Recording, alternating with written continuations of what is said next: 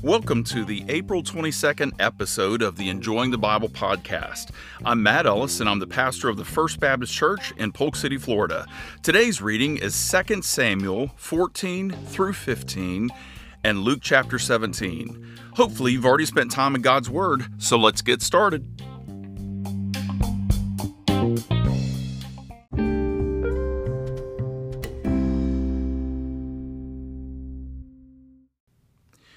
2 Samuel chapter 14. As this chapter opens up, everybody could tell that David uh, was continually distraught over his estranged relationship with his son, Absalom. And if the leader is struggling, a general principle is it will negatively affect virtually everyone and everything that is under his or her leadership. And so it's not in an organization, it's not in a church's best interest for the leader to uh, have some issues that are unresolved. Um, but the problem was in 2 Samuel 14 is, is no one knew how to remedy the problem, so Joab took matters into his own hands. Listen to verses 1 through 3. Joab, and remember, Joab is the one who is leading David's army. He's his top commander. Joab, son of Zeruiah, realized that the king's mind was on Absalom. And I just want to interject Joab was not somebody who thought about things, he did stuff. So Joab sent someone to Tekoa to bring a wise woman from there. He told her, Pretend to be mourning, dress in mourning clothes, and don't put on any oil. Act like a woman who has been mourning for the dead for a long time. Go to the king and speak these words to him. And then Joab told her exactly what to say. Verses 1 through 3. So this woman came to David, and uh, according to what Joab had told her, she told David that she was a widow and that she had only two sons, but those two sons had gotten into a fight, and one son killed the other son. Now, she said, the community was asking for her only living relative, her son who had committed the murder. They, the community was asking that they could administer justice on him. And she was saying this would leave her as a widow with no sons, no family at all. And so she uh, reeled in David with the story, and he agreed to issue a command that forbid the death of her only remaining son. And then in verse 12, then the woman said, Please, may your servant speak a word to my lord the king? Speak, he replied. And then the lady drew the parallel and said that she was fighting for her son, and David agreed to help her. Yet he wasn't fighting for his own son, Absalom. He appeared content to let Absalom, his son, remain banished from the kingdom. Just like when Nathan told a story and reeled David in and then pointed the finger at him and said, You just pronounced your own guilt, this woman was essentially doing the same thing. And I love it when the woman finished and David spoke. Listen to verses 18 and 19. Then the king answered the woman, I'm going to ask you something. Don't conceal it from me. Well, let my lord the king speak, the woman replied. The king asked, did Joab put you up to this? the woman answered, As you live, my lord the king, no one can turn to the right or left from all my lord the king says. Yes, your servant Joab is the one who gave orders to me. He told your servant exactly what to say. Uh, I mean, I. I think that while this was a there was a major rift in the relationship, I don't know that this would have been something serious that he was holding against Joab. This may have been something of a, of a little bit said in jest. Did Joab put you up to this? And then maybe giving a wink to Joab as if, man, you did it again. But yet knowing that uh, the hard work was yet ahead, the hard work of, do we even want to work this out? Well, when it was said and done, a decision was made, and listen to verse 21. Then the king said to Joab, I hereby grant this request. Go bring back the young man Absalom. And so Joab bowed, he fell to the ground, his face to the ground, and he thanked the king. But King David wasn't finished. Verses 23 and 24. So Joab got up, went to Geshur, and brought Absalom to Jerusalem. However, the king said, He may return to his house, but he may not see my face. So Absalom returned to his house, but he did not see the king. Why? We we could ask the question why did king david not want to see his son? Why was absalom not invited to the palace? Well we aren't specifically told but some of the possible reasons may be one maybe that david was still furious that absalom had killed amnon one of david's other sons and he just couldn't forgive him or maybe David believed that the people of Israel expected him to not be too quick to forgive Absalom for killing a potential heir to the throne. That's possible. Or maybe David knew how to reconcile with the Lord, but he didn't know how to reconcile with his son. Sometimes it's more confusing with family because the emotions are much more blinding. They can be blinding. But what we do know, we don't know David's motive for saying he cannot come in and see my face. What we do know is that Absalom had a few children while his dad was ignoring him for two whole years. So, three years he was away from Jerusalem, and now two years he's in Jerusalem. Um, but the king is still not willing to see him. Verses 27 and 28 Three sons were born to Absalom, and a daughter named Tamar. Well, that's interesting. Um, I wonder if this was something that he just wanted to name his daughter after his sister who had been raped, or I wonder if this was a statement um, that what Absalom was holding on to was the rape that had taken place with his sister and nothing had been done about it. And so everything in Absalom's mind is centered on Tamar. That is the, the thing, the anchor that has been thrown down that he cannot get past. Now, I do not want to whims- seem as if I'm whimsical about this. I don't see how you get past something like that. I don't see how a female gets past something like that. But I'm saying that that would be Tamar's struggle, and those who would be compassionate enough to step in to help her get past that. But I think Absalom is just holding on to bitterness. Anger has fermented and it's turned into bitterness. It can really mess with your mind when your dad is ignoring you for two whole years. And this is what Absalom was going through. It makes you feel like the authority figure in your life doesn't deem you as worthy of communication communicating with.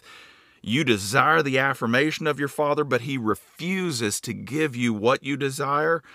So, the two extremes, you know, there's there's all there's a spectrum, so there's all sorts of ways you can respond. But on one is one extreme, you can curl up in a ball and, and begin to self-destruct because the man in your life is not affirming you. Or you could go to the other extreme and get so furious that he would treat you like that, that you were just always seething in anger. I believe that Absalom was on the latter end of the spectrum. He was angry. And if anger, like I said a while ago, camps out in your mind and heart, it will ferment and it'll turn into bitterness. What's bitterness? That's when you're just angry at everything and you don't even know why an Absalom uh, would have felt justified in killing Amnon for overpowering and raping Tamar, especially since his dad did nothing about it for two years. So, with every passing day, Absalom is becoming angrier at his dad and even bitter. And he feels justified because his dad did nothing about it. So, he demands that he be invited to, to speak with his dad, the king. He calls for Joab twice, but he refuses. But Joab refuses to come. He apparently doesn't want to be involved in in a altercation or a, a rift between two adult men. He probably would rather sit this one out. But Absalom then burned down a portion of Joab's barley field, and of course he came running at that point. Absalom said that it would have been better for him not to come back to Jerusalem than to have come and be treated so disrespectfully by his dad not calling for him, his dad saying that he couldn't go into his presence. He wanted Joab to set up a meeting with the king. In verse 33, Joab went to the king and told him. So David summoned Absalom, who came to the king and paid homage with his face to the ground before him. Then the king kissed Absalom. Okay, so we may think, reading that verse, that the issue has been resolved, but all we're doing is reading the words, the word of God that is inspired. It tells us what happened, but what we don't see and what the Bible does not tell us is how it happened. It doesn't describe for us the facial expressions. It doesn't describe for us the sincerity or lack of sincerity in this exchange and in this meeting. I suppose, I suspect, that the meeting between David and Absalom was awkward at best. Sure, Absalom bowed his face to the ground before the king, and it says the king kissed Absalom, but I think that kiss may have felt forced. All we know is that Absalom left and very quickly began a personal assault against his dad. Up to this meeting, he was upset that he was being ignored, but his father had nothing to worry about. Absalom wasn't going to cause his, him problems, but now he was going to actively work to make his dad pay. So we have two men who both believe they are on the side of justice. They see each other as guilty, and they have been away from each other so long that the relationship has has it's no longer warm, it's as cold as ice. It no longer exists. So they could still work this out, but they're refusing to do so, which leads to the problems in the next chapter. I'm telling you that uh, families, above all, should love each other. The parents should lead the way and love and forgive and and even sacrifice. That's what love is. Uh, whenever we are called to in Ephesians chapter 5. I mean, some people love to jump to wives submit to your husbands, but if you look at the verse right before it, it basically says that if we are spirit filled, Ephesians 5:18, then we're going to um, the verse after Ephesians 5:18, verse 19 says that we're going to sing and make melody in our hearts, so we're going to be happy if we're spirit filled. The next thing is is we're going to be grateful, and the third thing in verse uh, 21 is that we are submitting to one another. And uh, I'm telling you that submission is not merely the wife's duty, it's the husband's duty to his wife.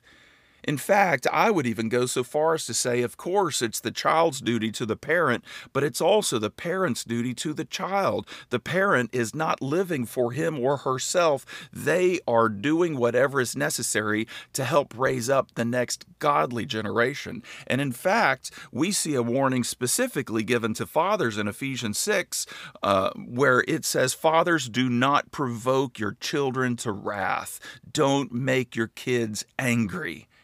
Well, David certainly did this.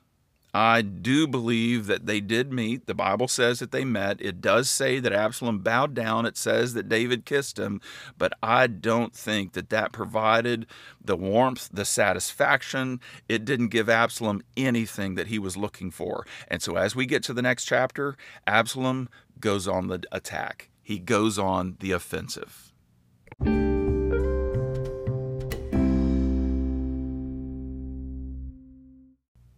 2 Samuel chapter 15.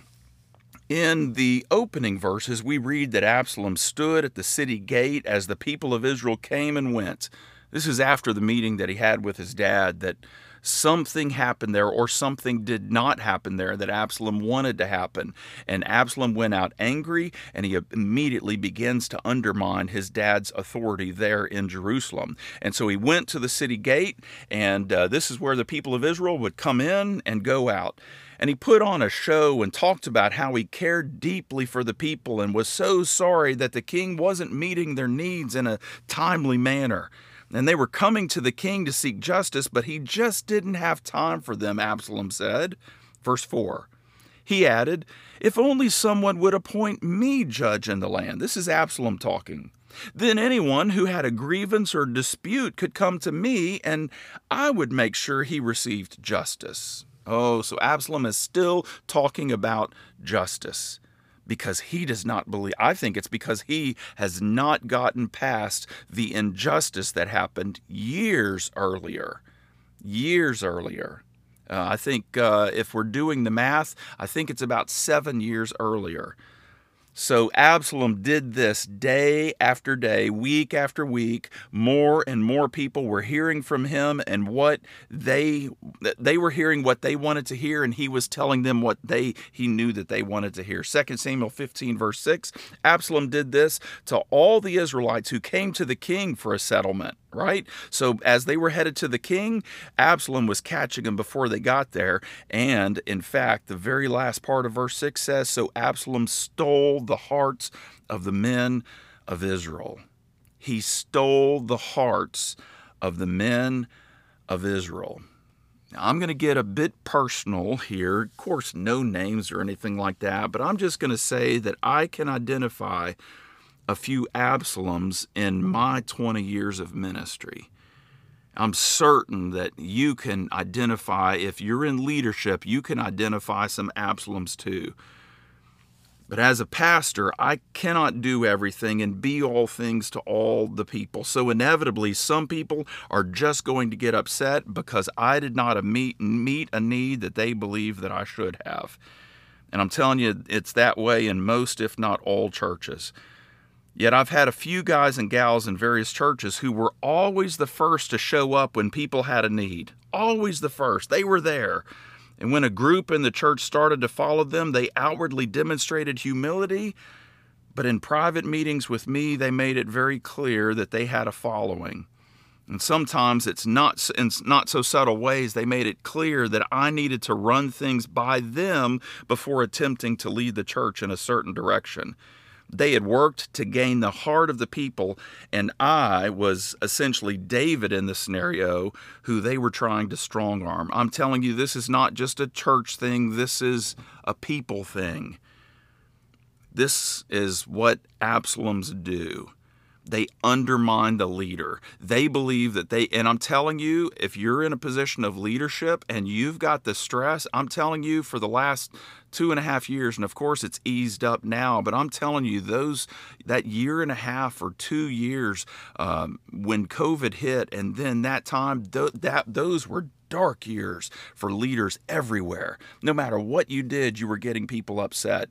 And there were many occasions for Absaloms to step in and steal the hearts of people in churches, in businesses, or anywhere else. This is what Absaloms do. They take advantage of the discontentment that people may have. They pour gas on that to fuel it, and then they pose themselves as the remedy to that problem and they pull people away from the leader and they love to have a growing following and eventually they may be able to do what Absalom did. Absalom went to the unsuspecting king and he asked if he could go to Hebron. He went to his dad after he had stolen the hearts. David probably hadn't caught on yet. And when Absalom arrived in Hebron, he proclaimed himself to be the king, not his dad. And since he had won over the hearts of the people, they willingly switched their allegiance to him. Listen to verses 13 and 14. Then an informer came to David and reported, The hearts of the men of Israel are with Absalom. David said to all the servants with him in Jerusalem, Get up, we have to flee, or we will not escape from Absalom. Leave quickly, or he will overtake us quickly, heap disaster on us, and strike the city with the edge of the sword. He wanted to get out. He felt that he had no choices. Well, why didn't he fight? Why didn't he fight? Let me give you three, at least three possibilities. We're not told why, but at least three possibilities. One, is he probably didn't want to lead Israel into a civil war. So maybe he didn't want to fight because the nation that he was leading, he didn't want to hurt these people. He would rather be hurt himself than for the organization, the, the church, for the nation to be hurt. So maybe that was it. He didn't want to lead them into civil war. Two, Maybe he also didn't want to fight against his son. This was personal. He would rather take the loss than risk killing his own son. And sometimes that's what Davids do in scenarios like this is they may not fight and you wonder why in the world are they not standing up for what's rightfully theirs? They it, and some would say well they're a coward. There may be other more noble reasons why some people are not willing to stand up and fight. The third thing is is he probably also realized that he may not win he wondered how many people have gone over? How many hearts has absalom stolen? You know, do i even have enough people in my army to to fight right now? He he was wondering if he could even win so just leaving was the best option seemed the best option. Well, as David flees with his men down into the Kidron Valley and over the Mount of Olives, he sends a few people back. He sends Zadok, the priest, and the Levites back with the Ark of the Covenant and essentially said, If it's the Lord's will, then I will come back and I will once again be with the Ark of the Covenant, if it's the Lord's will. And also, the, the priest and the Levites, they, they could every now and then get some information to David about what was taking place in Jerusalem. If there were any opportunities to maybe come back Further, David sent back Hushai, and we're going to read about him tomorrow, Hushai, so that he could counteract Ahithophel's counsel, and we're going to read about that tomorrow. Honestly, this is pretty sad. David's sin was the umbrella under which all the other sins happened.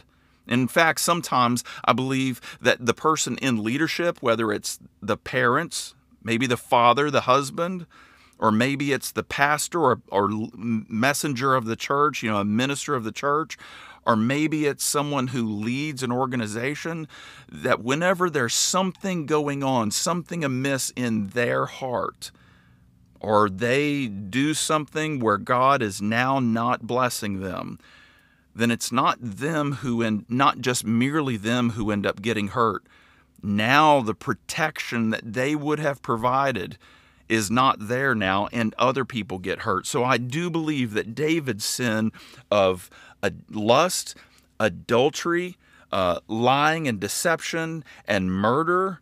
I think all of that was an umbrella under, under which all of these other sins happened.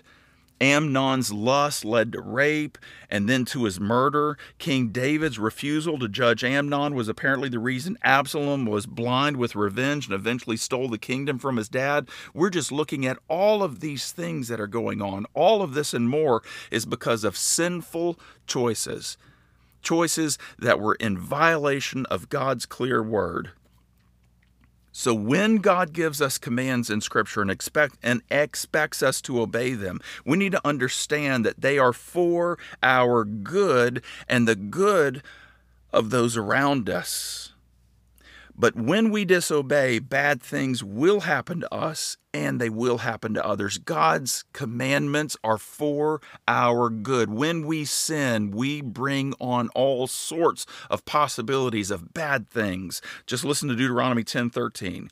And you must always obey the Lord's commands and decrees that I am giving you today for your own good. God's word really is for our good. It really is in our best interest and those around us for us to be serious about understanding, reading, understanding God's word, and obeying it.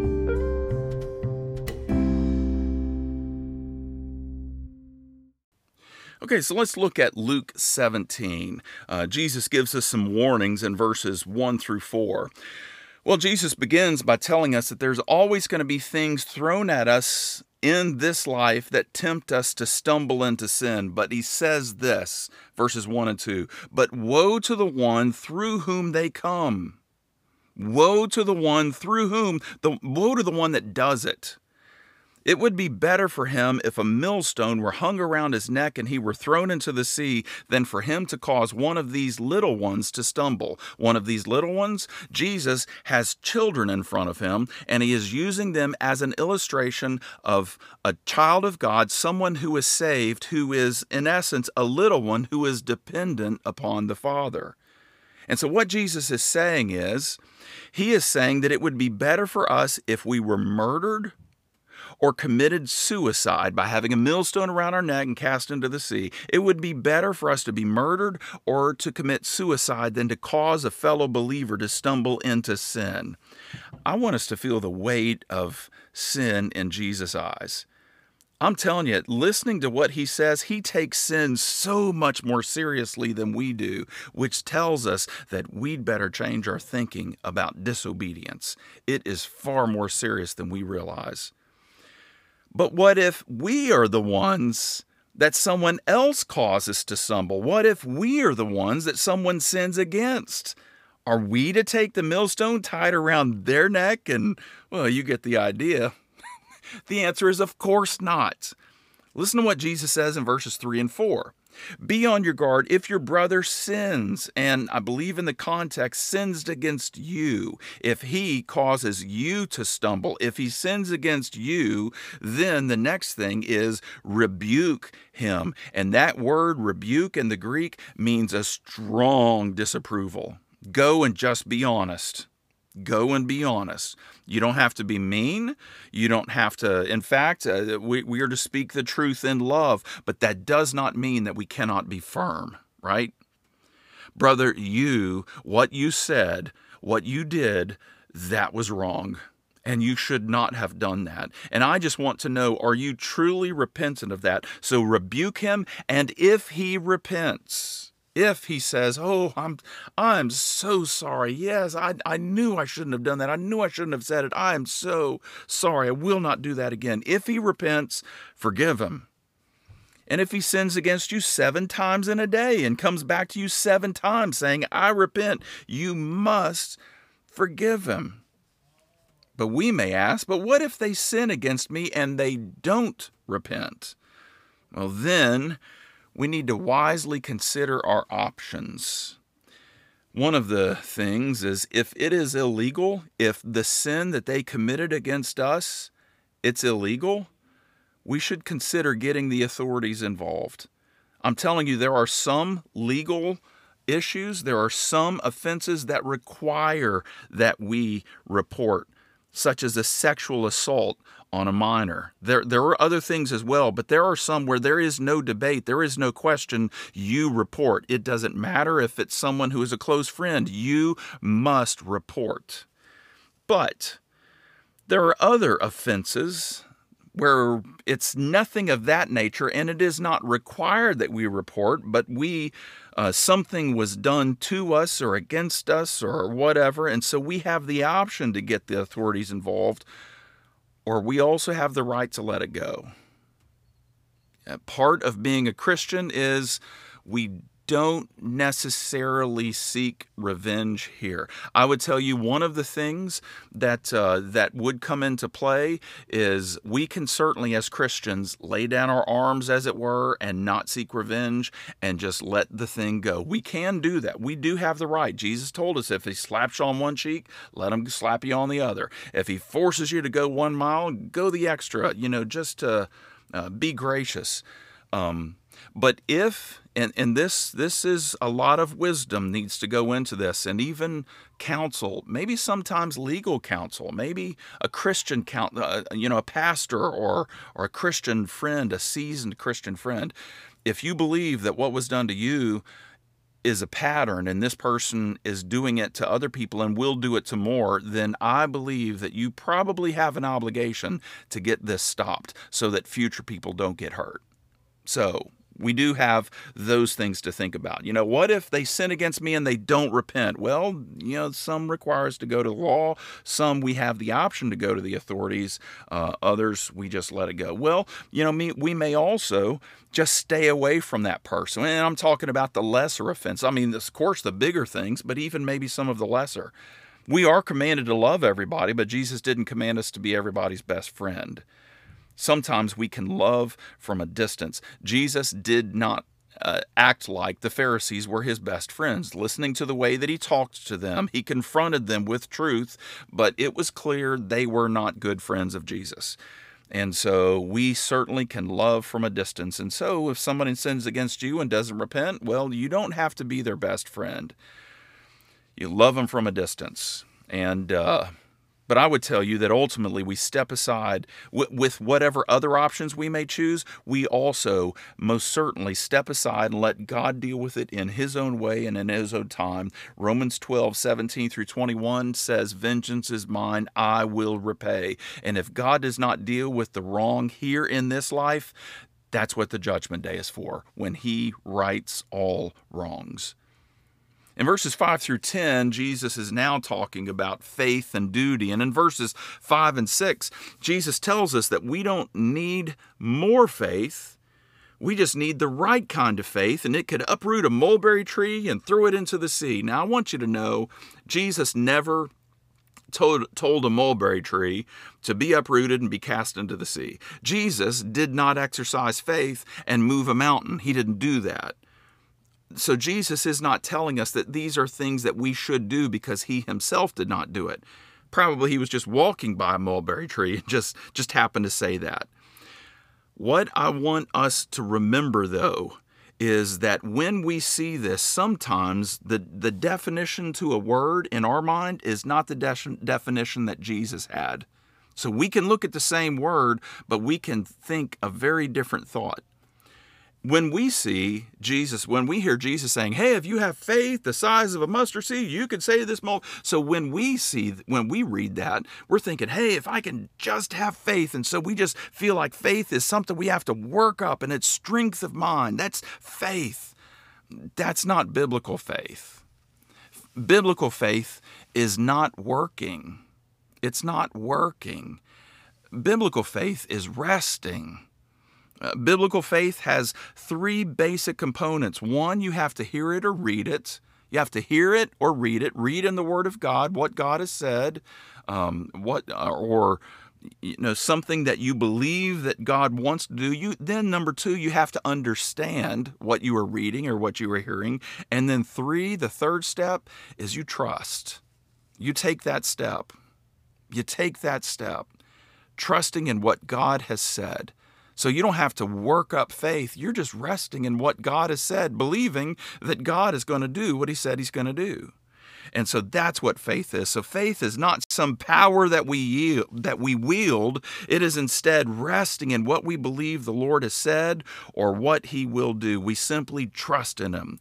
True biblical faith is resting in who the Lord is and what the Lord has said. Well, then Jesus gives a brief parable about a slave whose job was simply to do the master's will. Further, he wasn't to expect to be thanked because he was only doing his job. He was a slave after all. Your translation may say servant, but it's the Greek word doulos, it means slave. In the same way, our primary commitment is to obey our master, King Jesus. Read his word, put it into practice However, we do have a master is so loving and gracious that he will reward us for our obedience on Judgment Day. And then in verses 11 through 19, we read about uh, 10 men who were healed of leprosy. Listen to verses 11 through 13. While traveling to Jerusalem, he, Jesus, passed between Samaria and Galilee. And as he entered a village, ten men with leprosy met him. And they stopped at a distance and raised their voices, saying, Jesus, Master, have mercy on us. Jesus told them to go and show themselves to the priests. In verse 14, he said that. And the fact that he said, Go to the temple, to the Jewish priests, this lets us know that most of these lepers were Jews. So he was sending them to the priest to be inspected and declared clean according to Leviticus 14. They would have to dust off. Jesus was just constantly healing lepers. Uh, Leviticus 14 we never read that it was used. The, the process of cleansing a leper, of declaring a leper cleansed um, and able to reintegrate back into society. We never see that Leviticus 14 was used on a Israelite in the Old Testament. But then Jesus shows up. He's just, I mean, take a number. You know, they would, they would just, he was just constantly sending people that were there that had leprosy. And so Jesus told them, they were Jews. He said, hey, go through the process. And so they trusted Jesus and uh, they were healed on the way. They were healed of their leprosy, and they were able to look at the, their skin and look at each other, and they knew that they had been healed. Yet, only one came back to thank Jesus. He fell face down at Jesus' feet and expressed his heartfelt gratitude. And listen to Jesus' response in verses 17 through 19. Then Jesus said, so he didn't think this, he said it out loud. Were not ten cleansed? Where are the nine? Didn't any person return to give glory to God except this foreigner? And he told him, Get up and go your way. Your faith has saved you. Friend, I want you to realize in verses 17 through 19, as Jesus said these words, I want you to realize that Jesus pays attention to whether or not we say thank you when he does something for us we really need to express our gratitude for all of His love, grace, and mercy and do so regularly because just as He paid attention and said, You know what? There were 10 that I healed and only one came back. Jesus is counting who's thankful and who's not. Let's be counted among those who are filled with gratitude. Then let's finish up by looking at verses 20 through 37. Um, and uh, you know we get to this we understand this next part uh, we need to understand uh, in order to understand this next part we need to understand what the kingdom of god is simply put the kingdom of god is the reign of jesus in a child of god so if you're in the kingdom what that means is is that you have a king and your king is jesus and what does the king do he tells his subjects what to do and what's the subject's responsibility to obey and so to be in the kingdom means that Jesus is not just our Savior, He's our Lord. He calls the shots in our life. We read His word, we obey it. So, when someone gets saved, Jesus becomes their king, and their job is then to simply do what the king desires. Obedience is our response. I want you to get that. But in a collective sense, the kingdom of God is all of the folks, both dead and alive, who serve King Jesus. So I could travel to Timbuktu and, and meet a believer, meet a Jesus follower, and I wouldn't know his language, I wouldn't know his culture, I probably wouldn't like his food, or probably many other things that I would just find so unfamiliar to me. It's not comfortable for me. But since I follow Jesus and since he follows Jesus, then we're both in the same kingdom of God. He and I both are in the kingdom, and in fact, we're brothers. We're brothers in Christ. So that's what the kingdom is.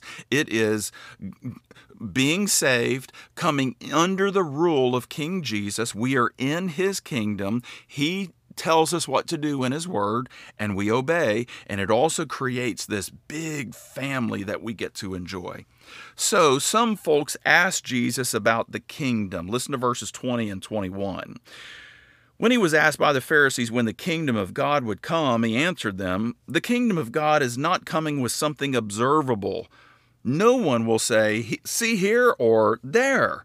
For you see, the kingdom of God is in your midst, or one translation says, is within you. The kingdom of God is invisible. It's something subjective, it's something that happens internally inside of someone. And once again, what that means is, is that who is in the kingdom?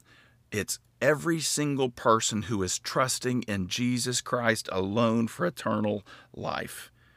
Well, one of the things, I just want to summarize this section really quick. One of the things Jesus does not do is give us much, as much information as we would like about the end times and the coming of the kingdom. But he does say that he's going to be rejected and suffer before he comes in the rapture. In the last days, he said he, he he's telling us people will live as if everything will continue as it's always gone and this is why sudden tragedies are always so traumatic. They were unprepared, right? And so there's people that are just going about their daily duties, and all of a sudden, boom, it happens. And uh, then we also read that some are going to be taken. I believe this is referring to the rapture, and some are going to be left.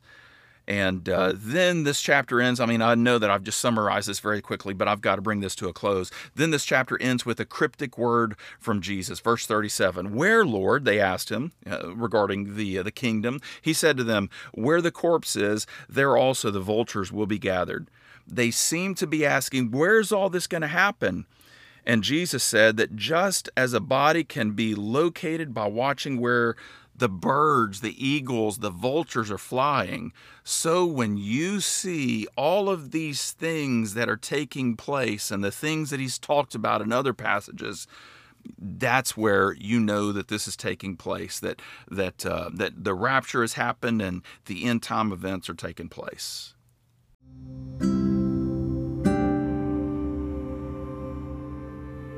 Let's pray. Lord Jesus, we come to you and thank you so much uh, for the family of friends where all of us are joining together on this journey to read through your word this year and dig into it. Lord, there's a lot of time required, especially for those who are not only reading your word, but are also listening uh, to the podcast. And Lord, I thank you for them. And I do pray, Lord Jesus, that ultimately uh, this is about us growing in our understanding and enjoyment of your word so that we can apply it because in so doing, as your Holy Spirit enables us to do that, in so doing, we get to not only obey and become more like you, Jesus, but we also put ourselves in a place where you are free to bless however and whenever you choose.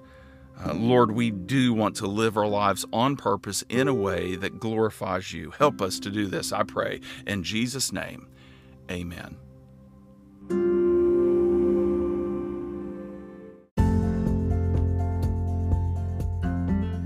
Well, I do hope that today's episode has helped you to understand and enjoy God's Word so that you can apply it in the power of the Holy Spirit.